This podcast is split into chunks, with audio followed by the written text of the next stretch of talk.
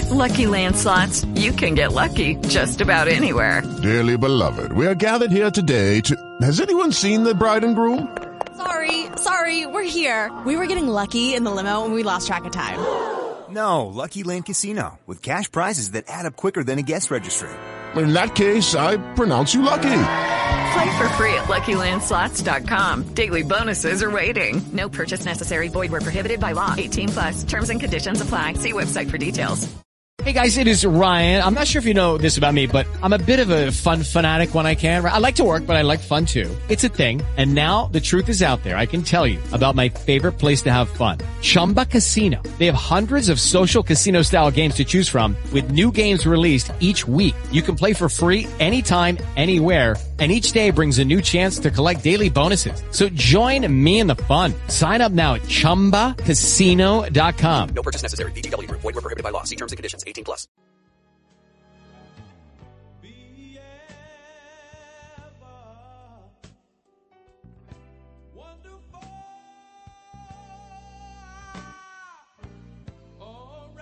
Welcome back to the Charlie Tuna Show, presented by Amarin, Illinois, on five ninety The Fan and five ninety the fan dot com. All right, welcome back to the Charlie Tuna Show. This portion of the show is brought to you by Suntrup B M W of West Saint Louis. We're going to go to my guest line now. Young man, by the way, too, we want to remind you that the L A Clipper, L A Laker basketball game tomorrow night has been canceled, mm-hmm. reset because of the tragic death of Kobe Bryant, his daughter, and the seven other folks on the uh, helicopter. We're going to my guest line now. I met this young man. I say young. He's still young, younger than me.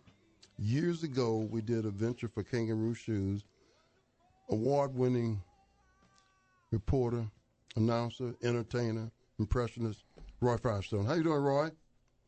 I'm great, Charles. Let me tell you something. Uh, I love doing that, and I remember it well. I think we had Walter Payton, who was a big ruse uh, endorsee, right. I guess it was, mm-hmm. back then. And it was a great night, and I remember that so well. I remember you, and thanks for having me on. Yeah, I heard you today with Frank, and I said, wait a minute, because I had had your number stored down some sort of way. You know how you lose phone numbers. I said, let me call Roy up. And I said, I hope you remember me. You remember me right away, didn't you? Of course I did, and that was a great event. Hey, by the way, I wanted to say something at the top here. Sure. I think the postponement or the cancellation of the game tomorrow night is exactly the opposite. Opposite, yeah. That's right. That I think Kobe Kobe Bryant was about. I mean, he was all about the game, to play it, to compete in it, to enjoy it.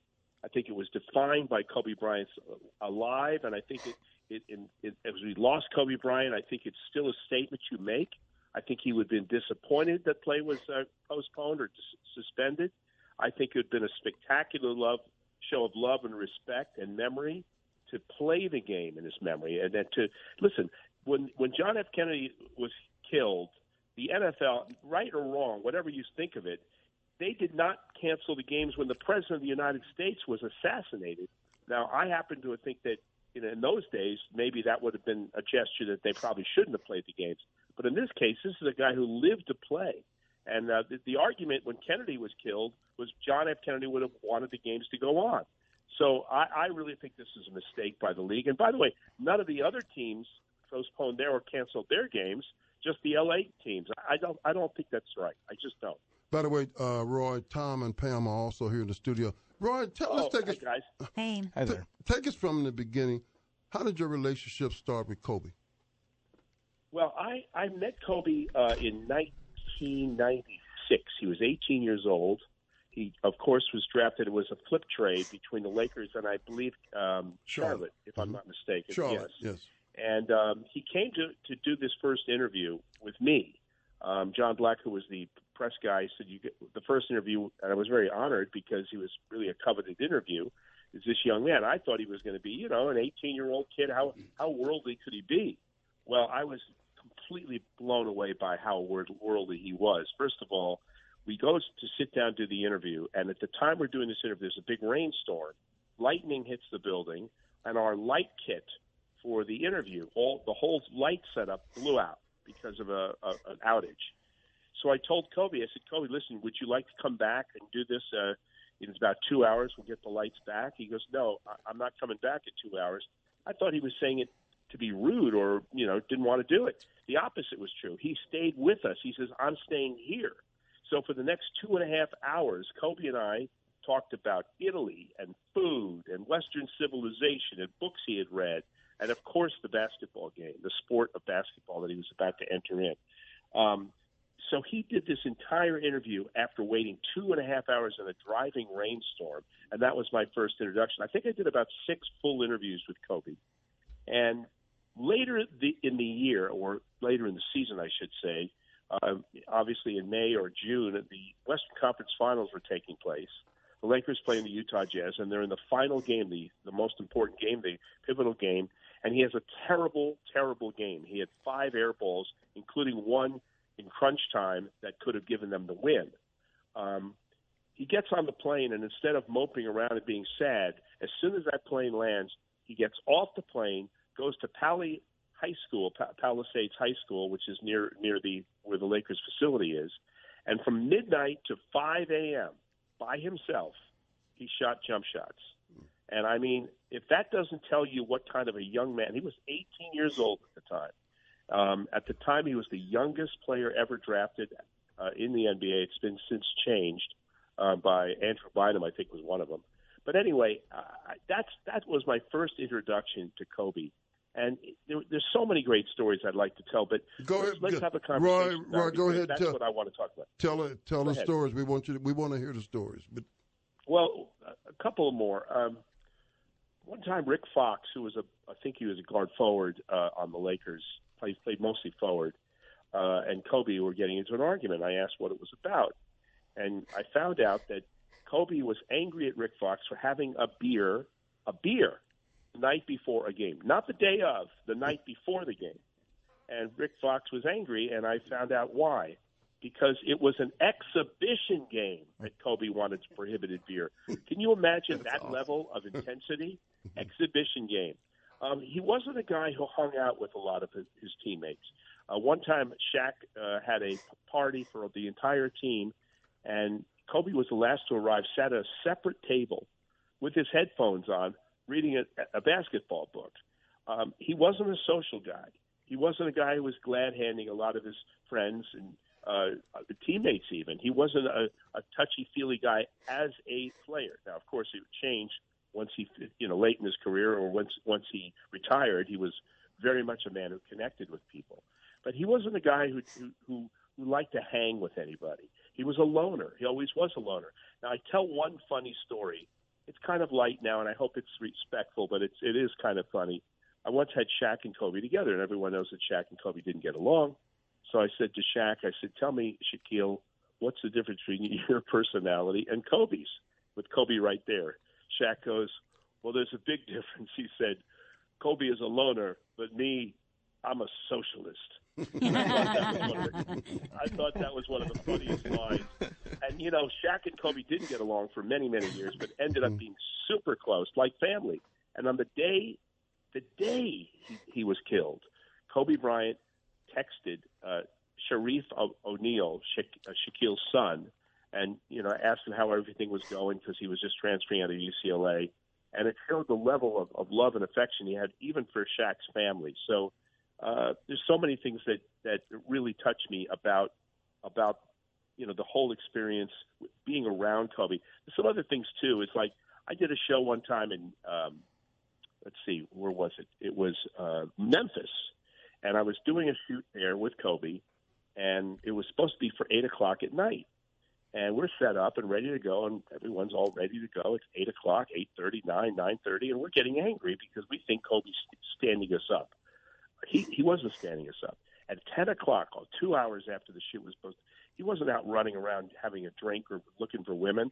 He was shooting foul shots at the uh, the Pyramid Arena where the Grizzlies played by himself on a Friday night where everybody else was out partying, doing whatever they want. That tells you all you need to know about Kobe Bryant. He was all business. The other story, of course, pretty well said and pretty well represented by LeBron was when he was a kid, LeBron was a kid, he and his friend Maverick Carter drove to Philadelphia just to hope, in the hope of meeting Kobe Bryant because LeBron idolized Kobe. Not only did he meet him, Kobe gave him his game-worn shoes And even though the shoes were too small, they were too small, LeBron wore those shoes the next night. And then Saturday night, when LeBron passed Kobe on third in the all-time scoring list, he wrote on his shoes, Mamba for life, eight twenty-four K B in gold marker before the game. That showed a lot of respect for the eighteen-time All-Star. But it's so ironic and tragic is the less than twenty-four hours later, he was gone.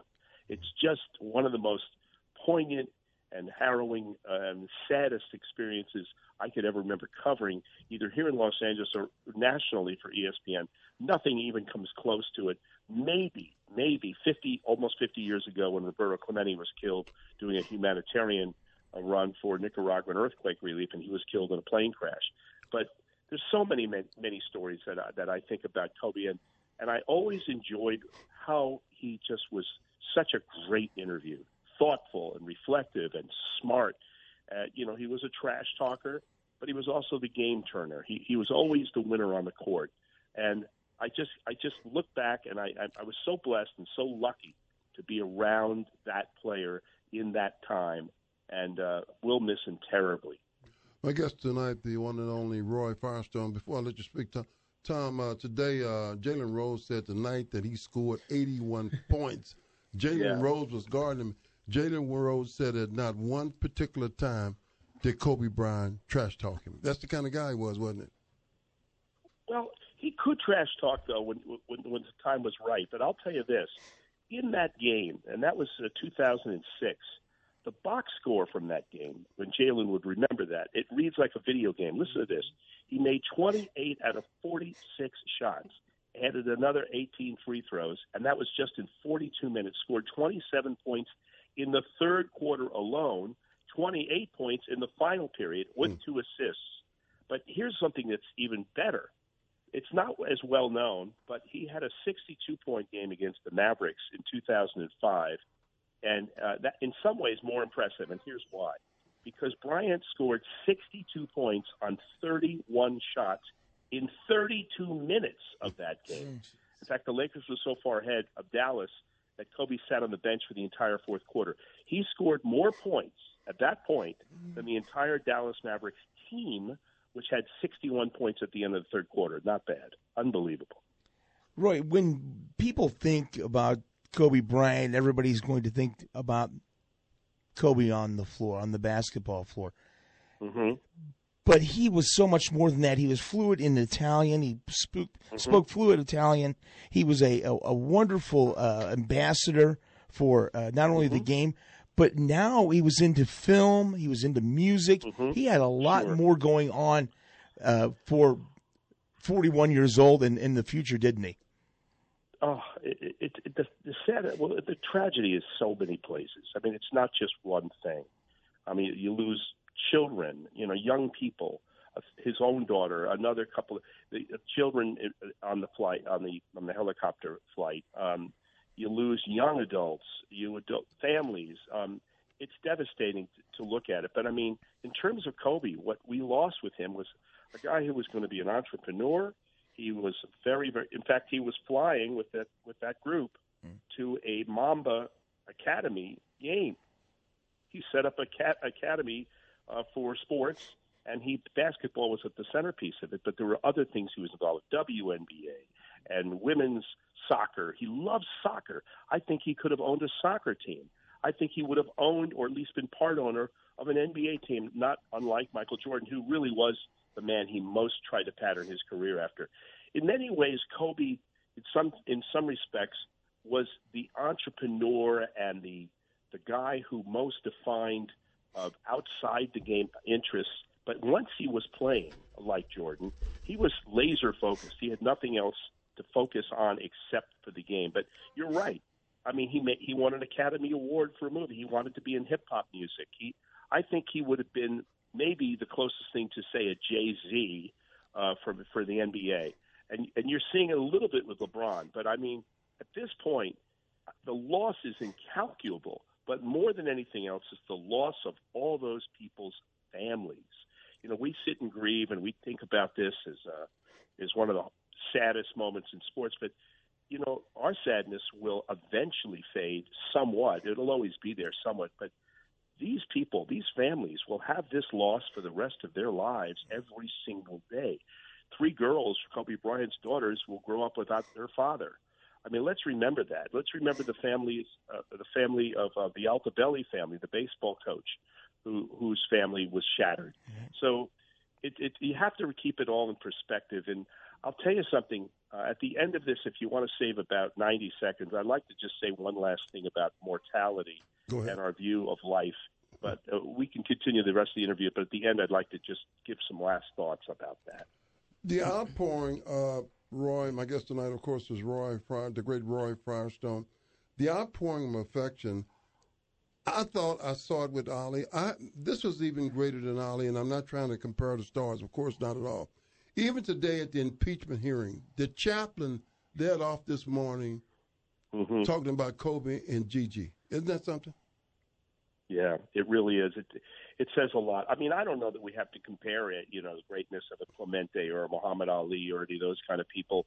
Uh, he was singularly uh, unique, though, Kobe was, because as he, he came into this game at eighteen years old, and he left as an adult, uh, you know, fully, you know, one of the most respected players, I think, in the history. He won two gold medals.